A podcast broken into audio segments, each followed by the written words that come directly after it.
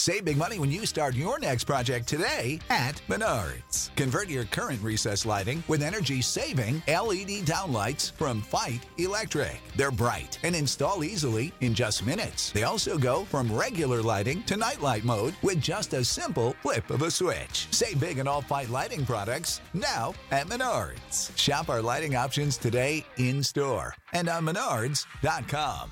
Save big money at Menards. Prescription products require completion of an online medication consultation with an independent healthcare provider through the LifeMD platform and are only available if prescribed. Subscription required. Individual results may vary. Additional restrictions apply at life M D dot com. Read all warnings before using G L P one s. Side effects may include a risk of thyroid C-cell tumors. Do not use G L P one s if you or your family have a history of thyroid cancer. If you've struggled for years to lose weight and have given up hope, did you know you can now access G L P one prescription medications through LifeMD? LifeMD is now offering eligible patients online access to G L P one s, the breakthrough prescription medication that can help you lose body fat and weight. Listen to what people are saying. You just take your shot. It doesn't feel like you're on a diet. What I wasn't expecting it to do was to shut off the food noise. This was life-altering, and if I can do it, I feel like anybody can do it. And here's the best part. Your insurance may cover one hundred percent of the cost of your medication. So go to try life M D dot com to have your eligibility checked right now. Get started today at try life M D dot com. That's T R Y L I F E M D dot com. My friends, I am Vivian McPeak, and this is Hempresent. If you have feedback or would like to suggest a guest or topic for Hempresent, email me at hempresent at gmail dot com. Quawntay Bosco Adams spent sixteen years in prison due to the United States government's war on drugs. Growing up a product of his environment in Compton, California, the influence of his family, friends, and neighborhood led him to an early life of drug dealing, arrests, and convictions. But all that's now behind him. Freed from incarceration, he is on a mission to make sure that others growing up in underprivileged neighborhoods have access to better opportunities than he did, and he is committed to helping free individuals incarcerated for nonviolent drug offenses. I am honored to have him on my show today. Uh, welcome, Bosco, to Cannabis Radio. Thanks for having me. My pleasure. Man, your story is one of resilience and redemption. You were sentenced to thirty-five years in prison over cannabis. In prison, you wrote a book, you pulled off a daring escape. Now you've rebuilt your life and you're helping others to avoid some of the bad choices that you made early on. Before we get into all of that, can you describe your upbringing and early influences? What was it like for you growing up in Compton, California? It was misfortunate circumstances, um, community that was plagued with uh, gang violence, drug abuse, poverty. So naturally, I became a product of that environment. You can only be as far as you can dream or envision. And growing up in Compton, I didn't see much. Uh, the greatest I saw was drug dealing. That was the best version of a person that I saw growing up in in South L A. So that type of environment, it does something to you as a kid. It, it limits your ability to envision and dream for greater things. Yeah, I mean, you know, all you can be is, is all you know is your environment and the role models around you, right? Yeah. If you take a child and you place them in the jungle around animals, uh, yeah. they'll start acting just like the animals they see. You served sixteen years of a thirty-five year sentence for what you call an attempt to possess cannabis. Uh, what were you actually convicted of? How did all, all that all, how did that all go down? Were you really just helping someone start a van loaded with weed that you didn't even know was in there? Nah, I don't know where that article came from right there. Oh, Somebody, okay. I do remember, I remember seeing an article published about that there. But no, I was uh, I was attempting to pick up marijuana from two truck drivers who actually turned out to be undercover federal agents. So when I arrived to pick up the marijuana, they arrested me. You know, it was a reverse sting? Exactly. You know the law, reverse sting. That's exactly what it was. Thanks for setting the, setting the record straight, man, because, you know, I've doing my my research and I fact checked a few things with you, but I, I, I didn't get to that one. So I appreciate that. Um, man, your sentence was thirty-five years without parole, but you're speaking with me today, a free man, uh, even though you also pulled off a legendary escape from prison. Uh, thirty-five years without parole. How did you manage to secure your freedom? I taught myself the law. I became a jailhouse lawyer, was pretty good at interpreting law, came up with the unique argument, presented it to the courts, uh, fired my attorney because my attorney didn't believe in the argument. So I represented myself and the judge granted my motion. I won. Man, that's amazing. Did you, what, did you, did you, did you talk to that attorney afterwards, man, to say, dude, what the fuck? No, I never spoke to him since then. Uh, he just didn't believe in it. So I fired him and never spoke to him again. But he definitely heard about the win afterwards. But it's typical. It's the thing about law, it's all about interpretation, and all attorneys don't know everything. That's why we have courts of appeals, uh, United States Supreme Court. It's because the law is constantly being interpreted and differently by different people. One judge might interpret it one way, another will interpret it another way. One lawyer will see it one way, prosecutor sees it another way. And it's about arguing your, your opinion, the way that you perceive and interpret the law. And I believed in it because it greatly affected me. It didn't affect the attorney as much as it affected me. Uh, the thing about being locked inside of a cell, you're more determined to get out than anyone else is more determined to get you out. And so that gave me the edge. It allowed me to dig deep and to really study and try to come up with ways of interpreting the law that benefited me. And when I came up with this argument, the attorney assumed that I was going a little too far and that I was stretching the bounds of the law, but I believed in it. So I fired him, represented myself, and I won. That's remarkable, man. Uh, you know, I just recently interviewed Richard DeLisi, who served thirty years on an eighty-nine year sentence that was also a reverse sting for cannabis. Um, there's just a lot of people in prison that don't belong there, man. Do you agree? Yeah, totally. I met Richard too. Richard definitely, I think he's the longest serving person for cannabis, right? I think so. Yeah. And it's so great that he's out now, man. So, so you, you escaped from prison. And usually, and you successfully escaped from prison, man, uh, remarkably so. And it inspired, I think, a British documentary and, and, and there's more stuff coming. Usually when you escape from prison, man, they add a lot of time onto your sentence, but you managed to get out anyway. What can you, what can you tell us about your prison escape? Yeah. Uh, from the moment I got arrested, I found out that I had a daughter on the way. And so I wanted to be there for my child. And the only way that I could get out was by escaping from prison. So I started yeah. trying to escape by any means necessary without hurting anyone. Uh, smuggled hacksaw blades into the jail, cut the bars out of a window in the cell, got caught, uh, placed in solitary confinement. When I was in solitary confinement, I smuggled more hacksaw blades into the jail through a unbeknown guards who smuggled them inside of a Snickers bar and cut a hole in my ceiling and brought out an exhaust fan. It was caught again. And after that, the United States Marshals declared me an extreme escape risk and they transferred me to this maximum security prison, locked me in a cell twenty-four hours a day. Inside this cell, they had a camera to monitor me and make sure that I wouldn't try to escape again.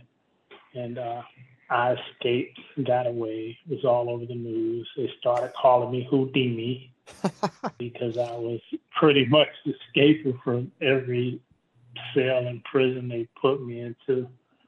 Uh, it got to the point to where the first few times they charged me, the feds, the United States prosecutor charged me for the escape. But after that, they got to the point to where they just quit even charging me. They're like, that's not a deterrent. You know, he's going to keep trying by any means. So it's a waste of government resources to keep trying to prosecute this guy for escapes when he's going to just keep doing it. Were you able to see your kid? No, I wasn't. Not during the escapes. It wasn't until uh, I was captured and years later in prison when I first was able to see her. Man. Wow. I mean, that's no wonder they made, uh, man, no wonder they, they, they, they, they made a movie about that. Cause it's like, like, that's like something you see out of a movie that wouldn't be true, man. You know, that's, that's really stupendous now. And we, we, we got to go to break here in like, I don't know, uh, forty seconds, but uh, you mentioned they put you in solitary conspi- consignment. And, uh, and so rather than just sit in there and go crazy, you wrote a book about your life, Chasin Freedom. Uh, I want to talk about that. Uh, but after we come to this quick break, um, did you have any prior writing experience though? No, never. Wow. So you're just winging it. Yeah, I wing a lot of things. A lot of things I didn't have prior experience in. It's just when you want something bad, you find a way to make it happen. And I'm very good at being innovative and finding ways to make things happen when I really want it. Well, I guess so, man. I guess so. Uh, speaking of which, we got to make a break happen. So uh, stay with us, man. We've got a lot of great, uh, great story still coming, man. Don't go anywhere. Time to roll out for the people that let us Hempresent. Hang loose. We're coming right back. When you need mealtime inspiration, it's worth shopping Kroger, where you'll find over thirty thousand mouthwatering choices that excite your inner foodie. And no matter what tasty choice you make, you'll enjoy our everyday low prices, plus extra ways to save, like digital coupons worth over six hundred dollars each week. You can also save up to one dollar off per gallon at the pump with fuel points. More savings and more inspiring flavors make shopping Kroger worth it every time. Kroger, fresh for everyone. Fuel restrictions apply. Ohio, ready for some quick mental health facts? Let's go. Nearly two million Ohioans live with a mental health condition. In the U S, more than fifty percent of people will be diagnosed with a mental illness in their lifetime. Depression is a leading cause of disability worldwide. So why are some of us still stigmatizing people living with a mental health condition when we know all of this? Let's listen to the facts and beat the stigma.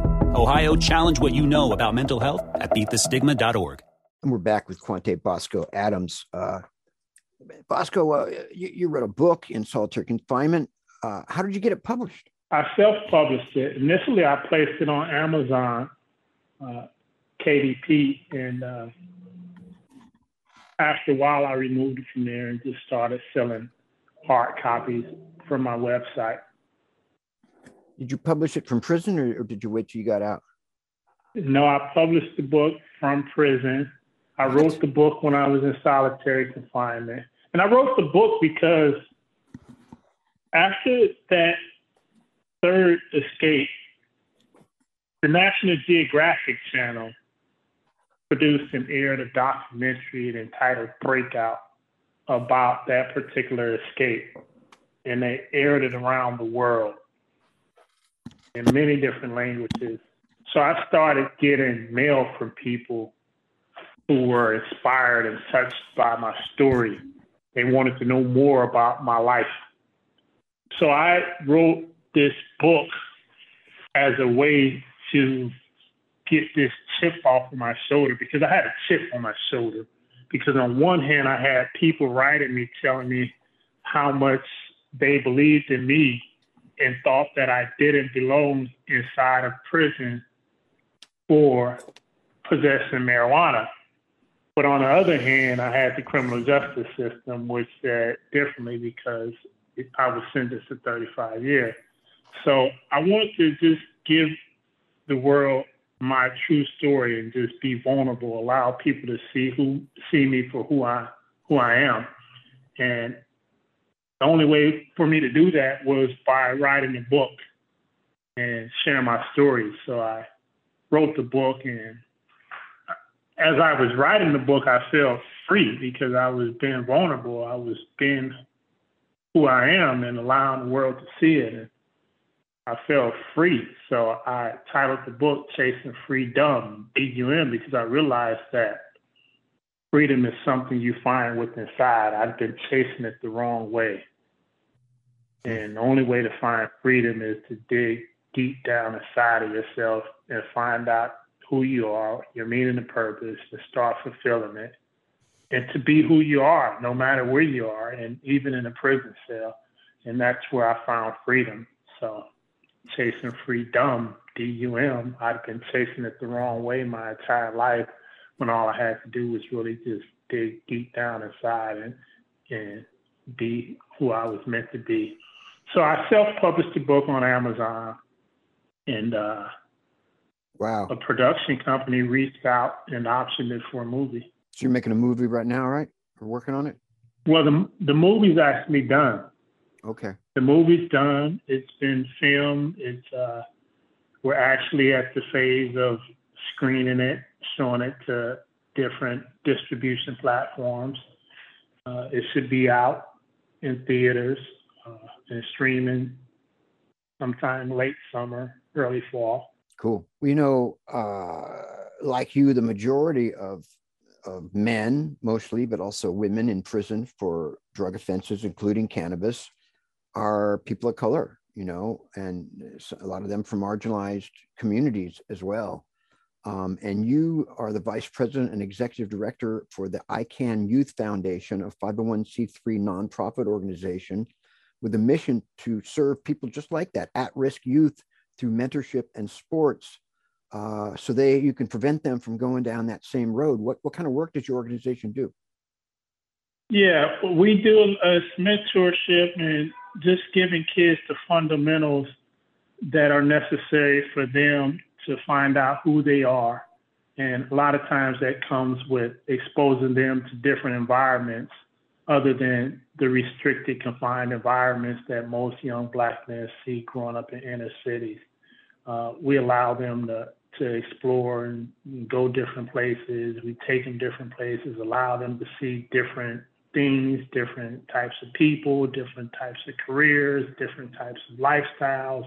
And this allows their minds to broaden in a way to where they can kind of find out exactly where they belong in life, and uh, and give them the discipline and structure that is needed to stay the course. Uh, the thing about a lot of these inner cities is that we don't have the resources that other communities have.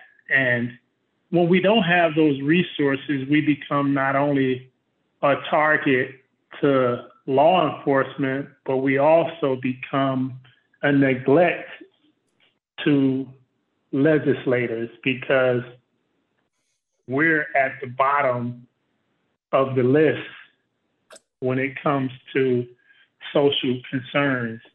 And unfortunately, a lot of that is never going to change. No matter how much we want it to change, that's just, that's, that's social order. There's always going to be a higher class and a lower class. And what one thing that I try to teach fellas is that we have to learn how to play that class and that system to our advantage. These are the cards that are dealt. Let's learn how to play them to our advantage, because, of course, we want to change it and we want to be dealt the better hand. But in the event that we're stuck with the cards that we have, let's learn how to play them, because we can still win. You know, I, I interviewed a, a woman a while back here in Washington State named Tara Simmons, and she uh, she went to prison uh, for drug drug possession. Um, and she got out and she wanted to run for office, but there was a law here that said that if you uh, were a drug felon, you couldn't run for office. And she sued the state of Washington uh, and won. And now she's an elected representative. She's a state representative, and she's awesome. You know, she's kicking ass. You ever think of doing something like that, man? You think of running for office or something? No, nah, I'm not into politics. Politics is not my thing. It's, I mean, because it takes a lot. It takes a lot. It takes a lot of time, energy, and uh, it's this time and energy that I could be put in somewhere else. I don't think politics is for me. It's for some people, but it's not for me. I get it, man. I so, totally get it. Well, you're doing important work, man. Anyway. If, if I do run to get involved in politics, it's just just to prove that I can do it. That's it, you know. Just man, I, to accept the challenge, but not so much because it's something that I would like to do. Well, from what I've seen, man, it looks like there's the very little that you can't do once you put your head to it, man. Uh, you know, Bosco, like you, if I if I, what I read is correct, I'm an eighth grade dropout also, and I spent twenty-seven mm-hmm. years as the president of a nonprofit corporation or organization that produced the largest annual cannabis event in the world, the Seattle Hemp Fest. We were bringing one hundred thousand people uh, a year to our event until the pandemic happened. H- how did you overcome your lack of education to turn your life around and accomplish so much? Uh, and it seemed like you're just getting started, man. I mean, what, what do you have any any idea on why you've been able to do so much when there's so many other people that that haven't? Yeah, I don't think education is really, the lack of education is an excuse. I think that the lack of education could be a reason for uh, people not accomplishing certain things, but I think when you want something, because it's all about if you want something. When you want something, if you really want it, find out how to get it. And that's it. And I think the education system is pretty much misleading people to think that you have to know everything. The only thing that you have to know is how to get what it is that you want. And this is something that you can learn outside of the school, out of, outside of uh, school. You can learn this anywhere. And so actually going to school and being educated was not a, was the lack of going to school and the lack of education was not something that I perceived as a, as an impediment to me achieving the things that I wanted. And with that type of mindset, I never felt that I was inferior when it came to intellect. Yeah, I like to say that I, I graduated from the University of Universe City, you know, uh, because I, I the same thing, man. I learned I learned most of my stuff literally on the street, you know, and just paying attention and just watching and listening and reading, you know. Yeah, life is the best educator. Experience, life and experience is the best educator. Totally, totally. Um, But so I think this. I think the purpose of the school system is really just to surround you with all different variety of types of uh, trades and skills, and uh, this a broad range of education for so- you to figure out which part actually works best for you. Right, and build social skills. Right, getting to to talk yeah, for sure, one hundred percent. Social skills is the most important thing about going to school. I agree. Yep. Yep. Yeah. Interesting, man. Uh, God, I just have to say, man, I'm just like so happy to be able to talk to you, man. I'm just so kind of blown away by your your perspective and your insight, and certainly the things that you've been able to pull off. I mean, the cool thing is, is, is that your story's getting out there, and other other young people can say, "Wow, this is possible." You know, I I could do the same thing. I've been. You know, I'm from the same background, or, or have had the same challenges, and uh, it's really a story about inspiration, right? And that that that you know that other people see that anything is possible if you're really committed to it. That's it. That that is exactly what my story is. That's what my purpose is. Because if I'm able to overcome all of the obstacles that were placed before me, and find peace, success, and purpose in life, then I believe anybody can, because my life is not the best. Right. Uh, we got to go to another break. We're going to come back with our final segment, so don't go anywhere. Time to roll out for the people that let us Hempresent. Hang loose.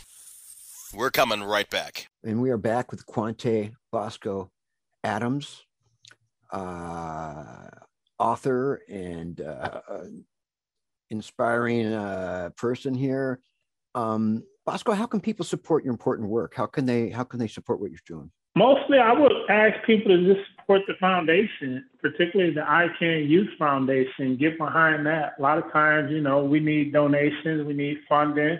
A lot of times, well, majority of the time, these kids, we take them across the country to compete in basketball tournaments. So just with travel expenses and things like that, uh, we're always open for support there. And, you know, people can contact me on LinkedIn or Instagram or at my website, which is Quawntay Bosco Adams dot com. That's Q U A W N as in Nancy, T A Y B O S C O A D A M S dot com, or, you know, look up Quawntay Adams on Instagram or LinkedIn and reach out to me and, you know, figure out a way that we can support each other, because it's all about making a difference and creating opportunity for people so that they don't have to go through the system like I did. Um, do, does your organization, you're, you're a five oh one c three, so I guess you can take uh, tax-deductible contributions? Of course, yeah. It's five oh one. So everything is uh, tax-deductible. Wow, that's awesome. Um, if there was somebody listening to this who uh, has been incarcerated, or, or maybe even is incarcerated, um, or has, has come from a, a really challenging life uh, and background, what would your advice be to them, man? What, what should they, what should they prioritize in, in their headspace? They said the attitude. Everything starts with attitude and your perception. Is start looking at things, everything, there's something good and bad about everything. Everything that you experience, everything that happens to you, start looking at the good in it. Try to find something good in every single thing that happens in your life. And once you develop that positive mentality, that positive attitude, you start attracting positive things. And I, just like amazingly, everything changes. The world becomes brighter. Your energy is up. Once your energy is up, your brain works in a different way. You're able to see different things. You, you're able to see things better. You're a, and with that energy, you're able to just work hard at accomplishing things that you want. So instead of griping or complaining about your circumstances, find something good in them, because it might be meant for you to go through whatever it is that you're going through in order for you to get where you're supposed to be. Right on, man. Very impressive. Uh, do, do, do you mind me asking how old your, your child is now? He's eighteen. Oh, wow. And so he's he's been able to see his his father, see, you know, yeah, do all this it's stuff. A girl. Oh, oh, she, I'm sorry. Yeah. Yeah. She, she's been able to watch all this, and that's that's pretty cool, man, I have to say. Um, yeah. Our, our time is winding down, man. We've got about a minute. Uh, what are your, any final thoughts that you'd like to leave our listeners with? Yeah, just, you know, follow me, get in touch with me, see how we can work together. I'm open to work with lots of people. I want to get my story out there. I want to help people. You guys can follow me on Instagram at Quawntay Bosco, LinkedIn at Quawntay Adams. Uh, keep updated with the movie that's being released. Uh, Morgan Freeman just did a Great Escape episode about me that's coming out on the History Channel. You can find out more about that, uh, different things that I'm working on. Perhaps you can be a part of it. Uh, reach out. Quawntay Bosco Adams, thank you for being on the show, man, and, and best of luck with all your endeavors. Thank you, man. Thanks for having me, bro. You bet. That concludes this installment of Hempresent on Cannabis Radio. When it comes to prohibition, you've got the right not to remain silent. Activism requires a voice. Find your voice and speak up, speak up for justice. The Hempresent intro music is Seven Mile Beach by Joanne Rand, and the outro music is Take Back the Plant by Sticker Bush. See you next time. Stay strong. Marijuana! T H C! Sweet sativa!